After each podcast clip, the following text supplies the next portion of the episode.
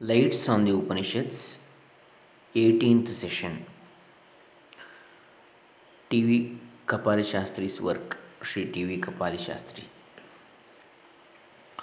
Om Shri Gurubhyo Namaha Harihi Om Shri Ganeshaya Namaha Dr. Krishnamurti Shastri, Dambe Punacha, Karnataka, India.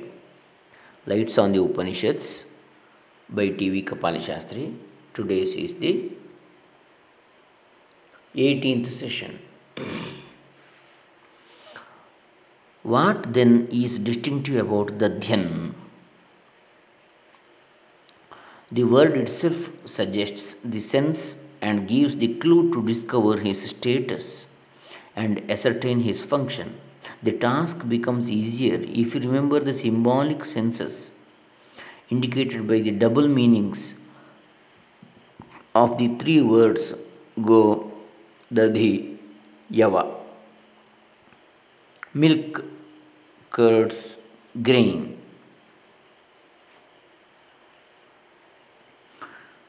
With which the triple draughts of soma juices are prepared.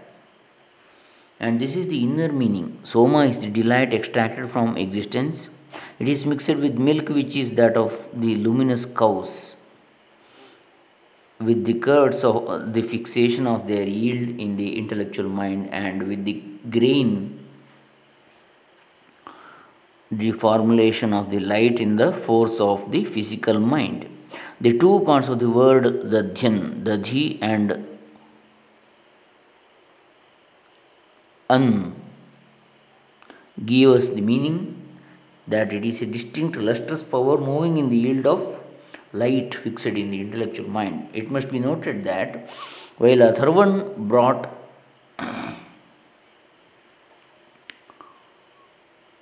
uh, put on a different facet of cosmic godhead to adjust himself to the laws and conditions of the higher level differently constituted to which he moves. Or, as a cosmic power, he says on various function demands on the higher status of enlightened intellect and gives his assent to the sacrificer to the human soul human soul to go still further if the conditions are answered by the achievement of the divine aspirant. And this is the achievement of the human soul in its ascent towards the hill of being that it halts at a point when it is satisfied with the delight of being in the physical existence but howsoever wide and exalted it may look, it is still limited and bounded by a vaster existence, outreached and overtopped by many layers, levels, planes of worlds constituted and governed by the cosmic Godhead. To reach the next stage, a higher and wider and freer vitality and superb nerve force is necessary. It is for this that the Ashwins are invoked, and they are to be satisfied first that the Madhu the delight of existence in the sphere of Dadhyan is realized, possessed, and ready to be let known or offered to them so that they can accept the offerings, enabling them to return their responsive gifts of health and ease and joy for the reinforcing and renewal of life force for a sublime and expansive movement of the soul's progress. This is the sense of the Madhu that the Ashwins received from Dadhyan whether Dadhyan, like the Atharvan or the Angiras, is a deified sage or humanized god, he represents a flame power of the divine Agni standing for upward human progress, embracing and guarding the fixed light in the intellectual mold of mind power. For he is an Angiras, a nine rayed one. Navagwa active opens the stalls of the cows of light hidden by the uh, panis. if Atharva prepares the path to discover the luminous cows, Dadhyan, his offspring, opens the gate of the prison house where they are kept in secret. he is an Agni power for all Angiras are flame powers of Agni presiding over the earth, the physical existence. But he receives the light on the level of the luminous mind, and that light is the light of the divine mind Indra. He guards the knowledge of secret delight Madhu and gives it out as a password to the Ashwins when the ascending or voyaging soul reaches the limit or a point when a still higher power of a different order of existence has to intervene and take charge. But the password cannot be given in the language of the intellectual mind, which is, after all, a term of lower light and knowledge, however, howsoever illumined and saturated with the delight of existence it may be. It has to be communicated through something forceful and dynamic, and therefore Dadhyan is provided with the horses head by the Ashwins. It represents the dynamic strength and motive force of the swift moving powers of life, which in the main is a higher and wider constituent of the cosmos, engulfing, pressing upon, and penetrating into the physical existence. That the symbolic significance of the name Dadhyan is primarily suggested by the word Dadhi itself has been already stated. It will be interesting to note that the word is used in Rigveda as an adjective meaning sustainer or one who uh, firmly holds intact the sacrifice according to Sayana. This use of word in the Rigveda goes to some extent to support the symbolic meaning of the Dadhi as fixation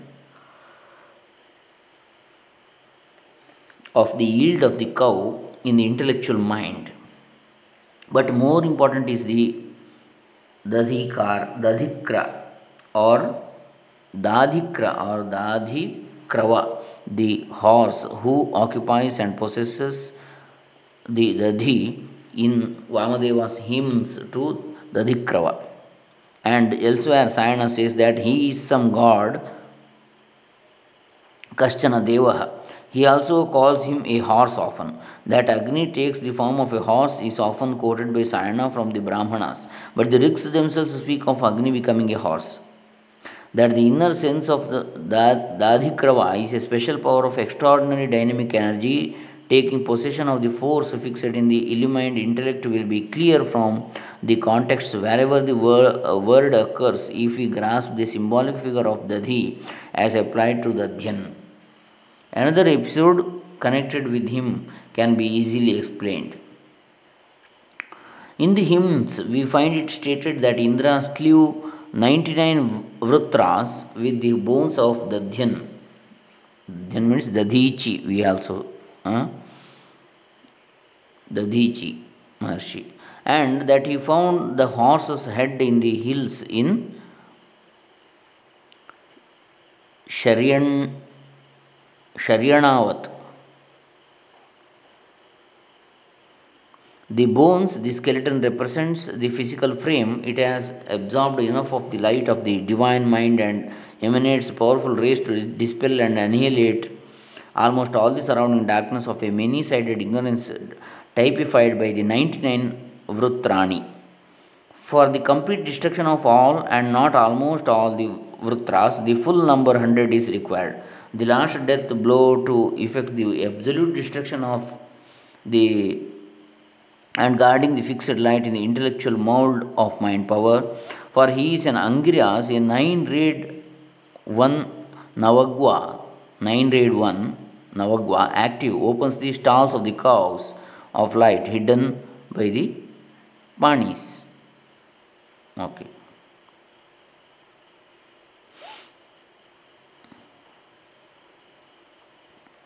So the last uh, death blow to effect the absolute destruction of the Vrutra comes directly from Indra, not by the instrumentation of the secondary luster emanating from the physical frame that lodges the radiant light fixed in the force of the illumined mind of intellect, Dadhyan. Thus far, we have taken up Far we have taken up all the main references to Dadhyan in the Rigveda and seen that he is an Atharvana, a specialized flame power, an Ang- Angirasa stationed actively in the domain of light, fixed in the power of the intellectual mind, possessed of the secret of delight in the physical existence, and passes it on to Ashwins, and they are the twin divine powers who bestow on us harmony and beauty and health and ease by taking in and giving more, something of themselves, their sweetness, their luminous life force, and increasing raptures of joy in the soul of being in the individual and cosmic existence. So, let us continue in the next session the twin divine powers. We shall continue in the 19th session. So, this ends the 18th session of Lights on the Upanishads. ಹರೇ ರಾಮ. ಓಂ ತತ್ಸತ್.